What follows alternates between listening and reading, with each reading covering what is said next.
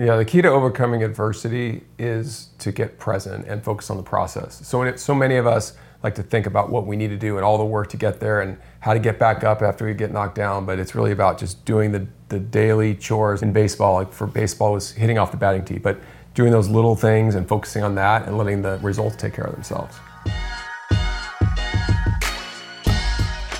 Welcome to Thru the Tunnel, a Game Change Productions podcast that dives into sports and the life lessons that can be learned from them.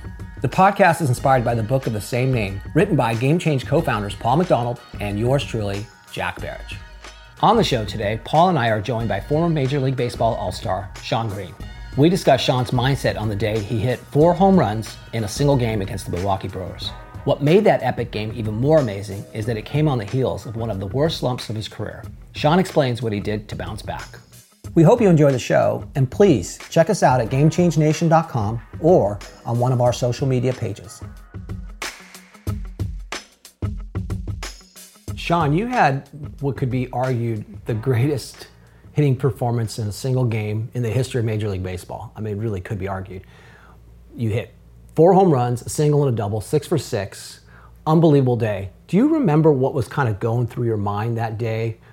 Mean maybe as you were coming to the ballpark or through the process of all these all these unbelievable home runs and hits, or like where was your mind at during this during this game?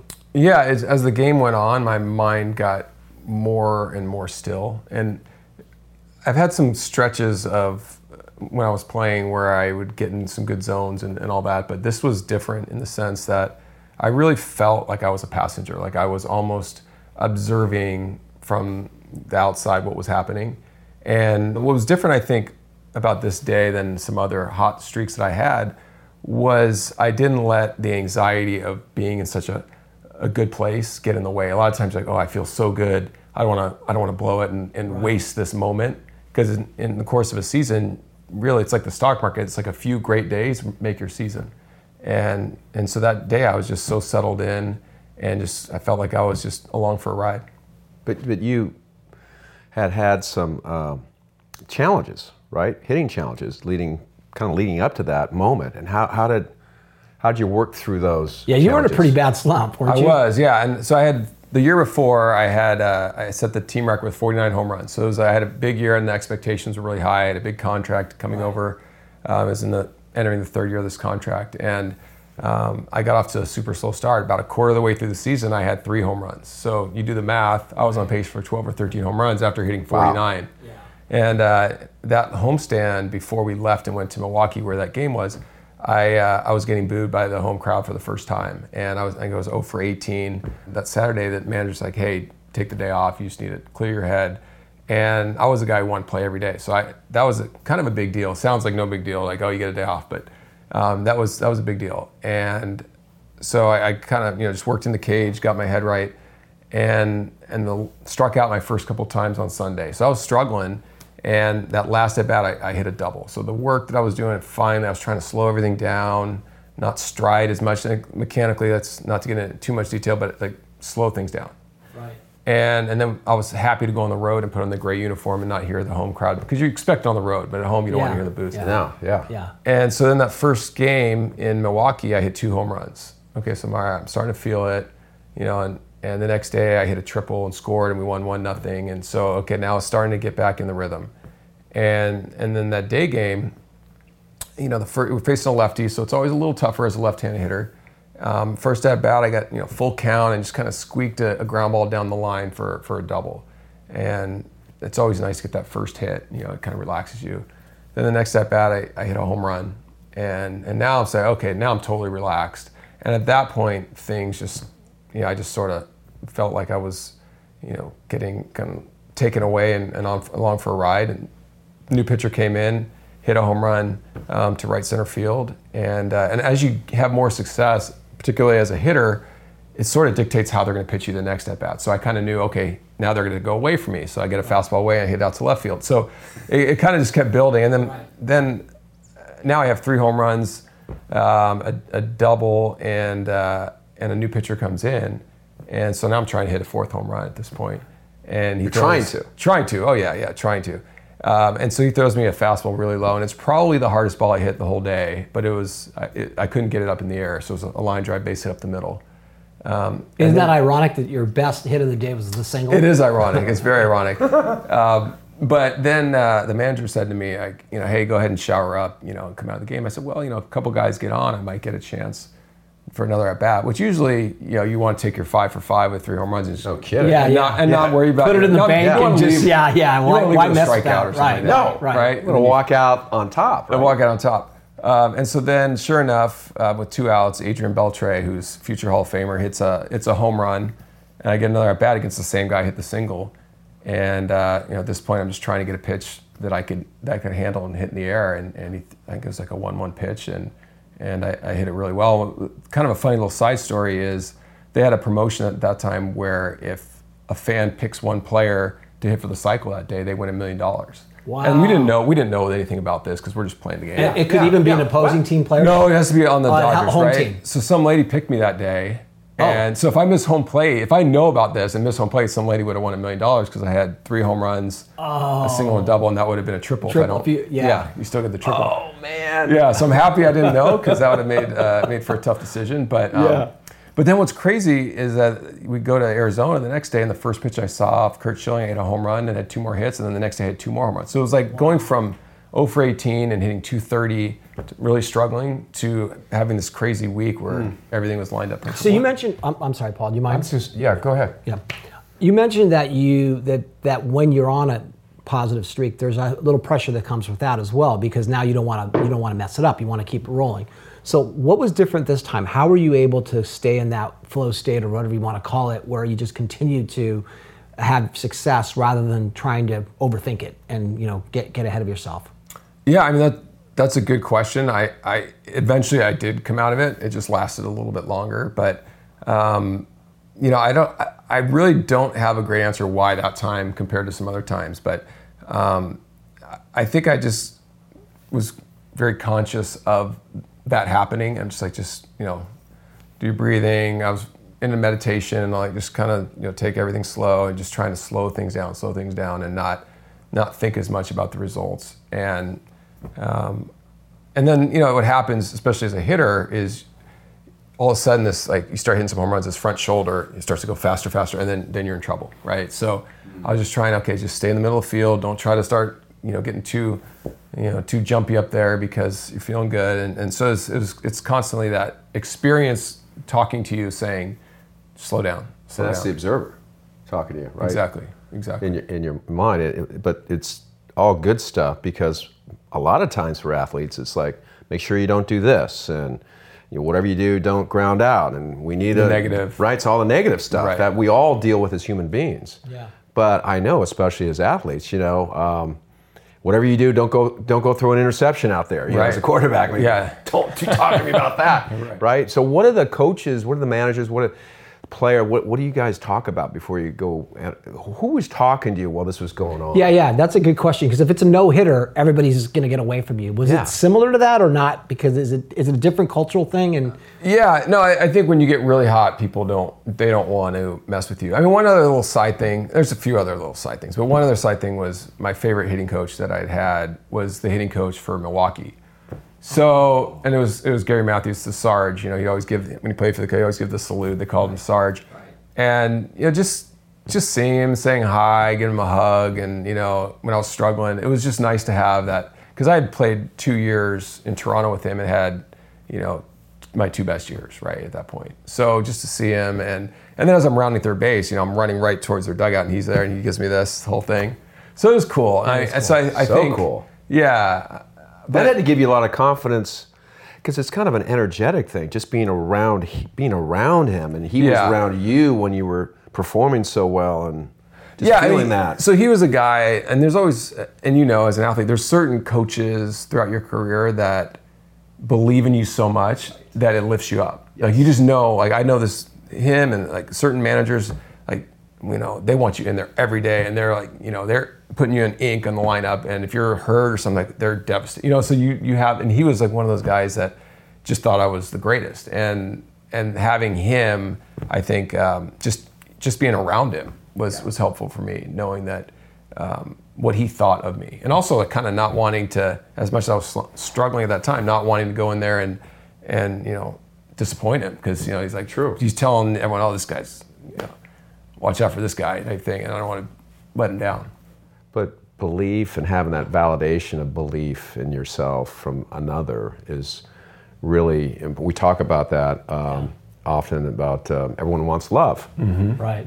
we do it in the way of you know mentor, support, encouragement, and so uh, even though you're you're having challenges, right, and getting booed at home, uh, being around that in a different setting had something to do with you flipping, maybe, and staying in that space. Yeah, I, I don't know. Whatever it is, you call it different things, um, whatever kind of energy. But it is. It's like a little shift, and you know, for me, just he's kind of the right person to be there at the right time, and you know, he's still rooting for his team to win. So it's not like, but you know, he's right. you But know, he's your guy. He's my guy. Yeah. He's, you know, Yeah. I'm sure he was thrilled to experience that, Totally. even being on the other side. So as you're going through the slump, though, how do you how do you manage that part of it? Because we're talking about the day you hit the four home runs, but you had a rough stretch right before then. So how do you keep yourself from becoming too despondent and continuing to have that belief in yourself when things aren't going well? Yeah, and I had a lot of slumps before that and after that. So I mean, it's it's that's part of the deal, It's right? It's part of And- life, right? Yeah, and at that point, I, you know, I was my first full season was '95, so you know, I had uh, this is I'm like eight years in at this point, so I've had enough ups and downs to to know that it's it's really just about just grinding through the process. And I think the more times you fall down and get back up, the more times you the more you know when you are down that hey, you know, this isn't going to last forever. And it's, on the flip side, you know, I knew when I was super hot that I wasn't going that wasn't going to last forever, right? So you know, I kind of compare it, and I'm not a surfer, but I think it's like surfing. It's like the waves come, and you just have to be prepared so that when you get the wave, you you can ride it, right? And if you're like two in your head and like you know a wreck, then the wave's gonna come. You're just, you're just gonna get tumbled by it because you're not you know in a place. But um, so that's why for me the process is so important. It's just like okay, if I'm in this play, I, I do my tee work every day. I do this every day, and you know maybe I, I alter it a little bit and add some things when I need to change my swing or whatever. But um, this stuff is sacred, and not only for the physical side of it, but also just for the the mental and the spiritual side of, of doing this every day.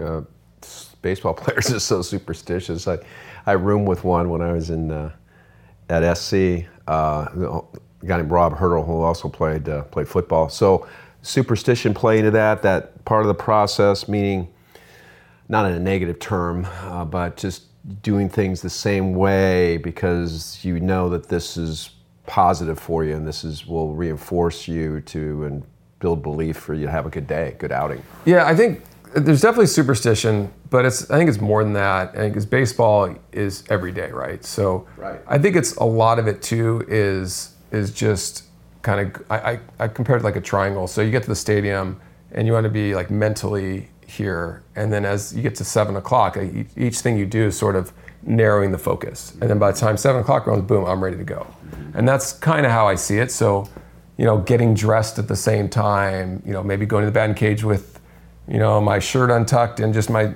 pants on was part of it. And then it's like, okay, now it's batting practice. I'm gonna put my pullover on. So even like little cues or whatever that seem stupid, you know, maybe what you're wearing, or even I had a, for a while I used uh, in Toronto I used a, a black bat against left-handed pitchers and uh, an ash-colored bat against right-handed pitchers because I wanted to have a different mindset. So I wanted to go up there and feel like a different, like this is my left-handed mindset. This is my right-handed mindset. Really interesting. Yeah, so I, I, I feel like certain cues are important, and that's how I viewed, you know, whether even if you're playing cards with your buddies after hitting the cage before that, like that's part of just getting into that that same. It's the process, right? It's the you process. mentioned process. So there's, and that's we we talk about that in our book, um, trusting the process. And Kobe Bryant's the the, the example we set for.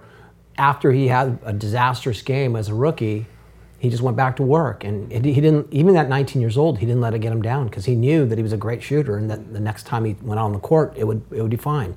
But you got to do the work to get that confidence, so that you can. That's where the that's where the self belief comes from. You go back to work. Yeah, you go back, Go to, back work to work and doing Yeah. what you do. Knowing, doing what you know will get you to where you want to be. Exactly, and that's what being a veteran is really. I mean, it's like as a rookie, you know, a rookie's going to go out there and go four for four and do all these things. It's, I mean, it's you're going to have great success, but it's what's going to happen when you struggle, right? I mean, what's going to happen when you throw that interception Yeah. and lose the game? Like, what, so it's like you do that, and you say, okay, you know, I made an error, we lost the game, done that before, and I'm going to have some times where I'm getting carried off the field. So, I mean, that's just that's just the way it is. So, I think, and it's also kind of muted, I think, my highs and lows just in general, you know, life because in baseball, it's like survival is you have to be able to just stay like this, and I, I think it sort of maybe part of it is how I was built coming in, but I think even more so now, I'm, I'm super, like pretty super even keel. So w- when you throw the pick, and I'll take me for example, which I did that quite a bit in Cleveland,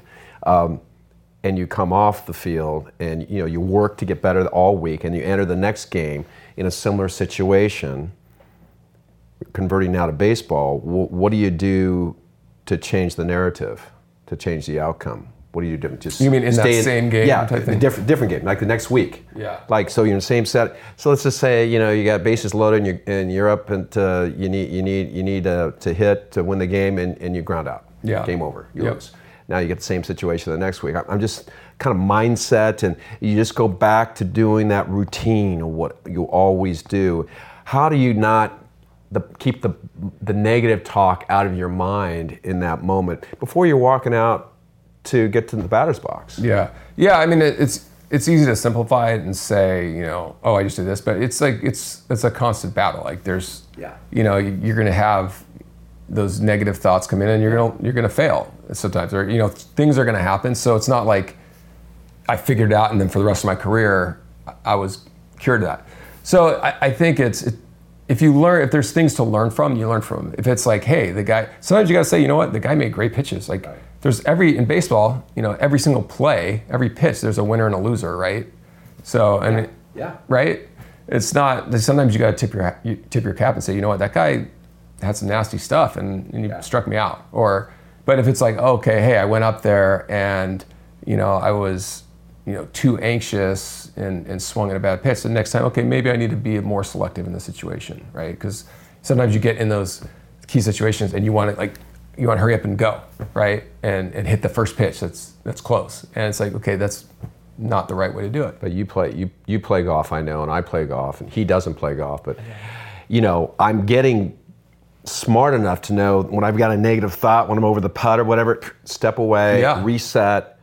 And I see you guys in the batter's box. Yeah, do you do the that when you're stepping out of the box? Is that part of that? It's just kind of reset. So you know, I had a, I had an interesting little trick I did that I think was somewhat unique to me, but I, and I saw some other teammates do similar things. But good friend of mine, Carlos Delgado, who you know, borderline Hall of Fame type career, I'm really close to the Hall of Fame.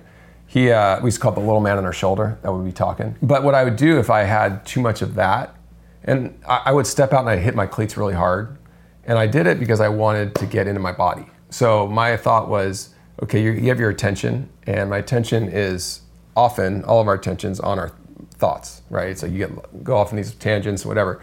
And so when that little man in the shoulder is talking to me and saying, "Oh, here comes this pitch or swing or this guy's now," whatever he's saying, then it's like, okay, hit my cleats real hard. Now I feel my feet kind of vibrating because it's really easy to go up there. Nowadays, even more so. In baseball, there's so much analytics, so it's like, okay, this guy throws 72% fastballs in a one-one count, and and so guys I think are up there and they can't even be in that right flow state because they're thinking too much. Hey guys, thanks for listening to Thru the Tunnel. If you like the show, please be sure to subscribe, rate, and review it. It'll really help others who love sports and the lessons they provide to find the show and together create Game Change Nation, a community that is dedicated to lifting each other up.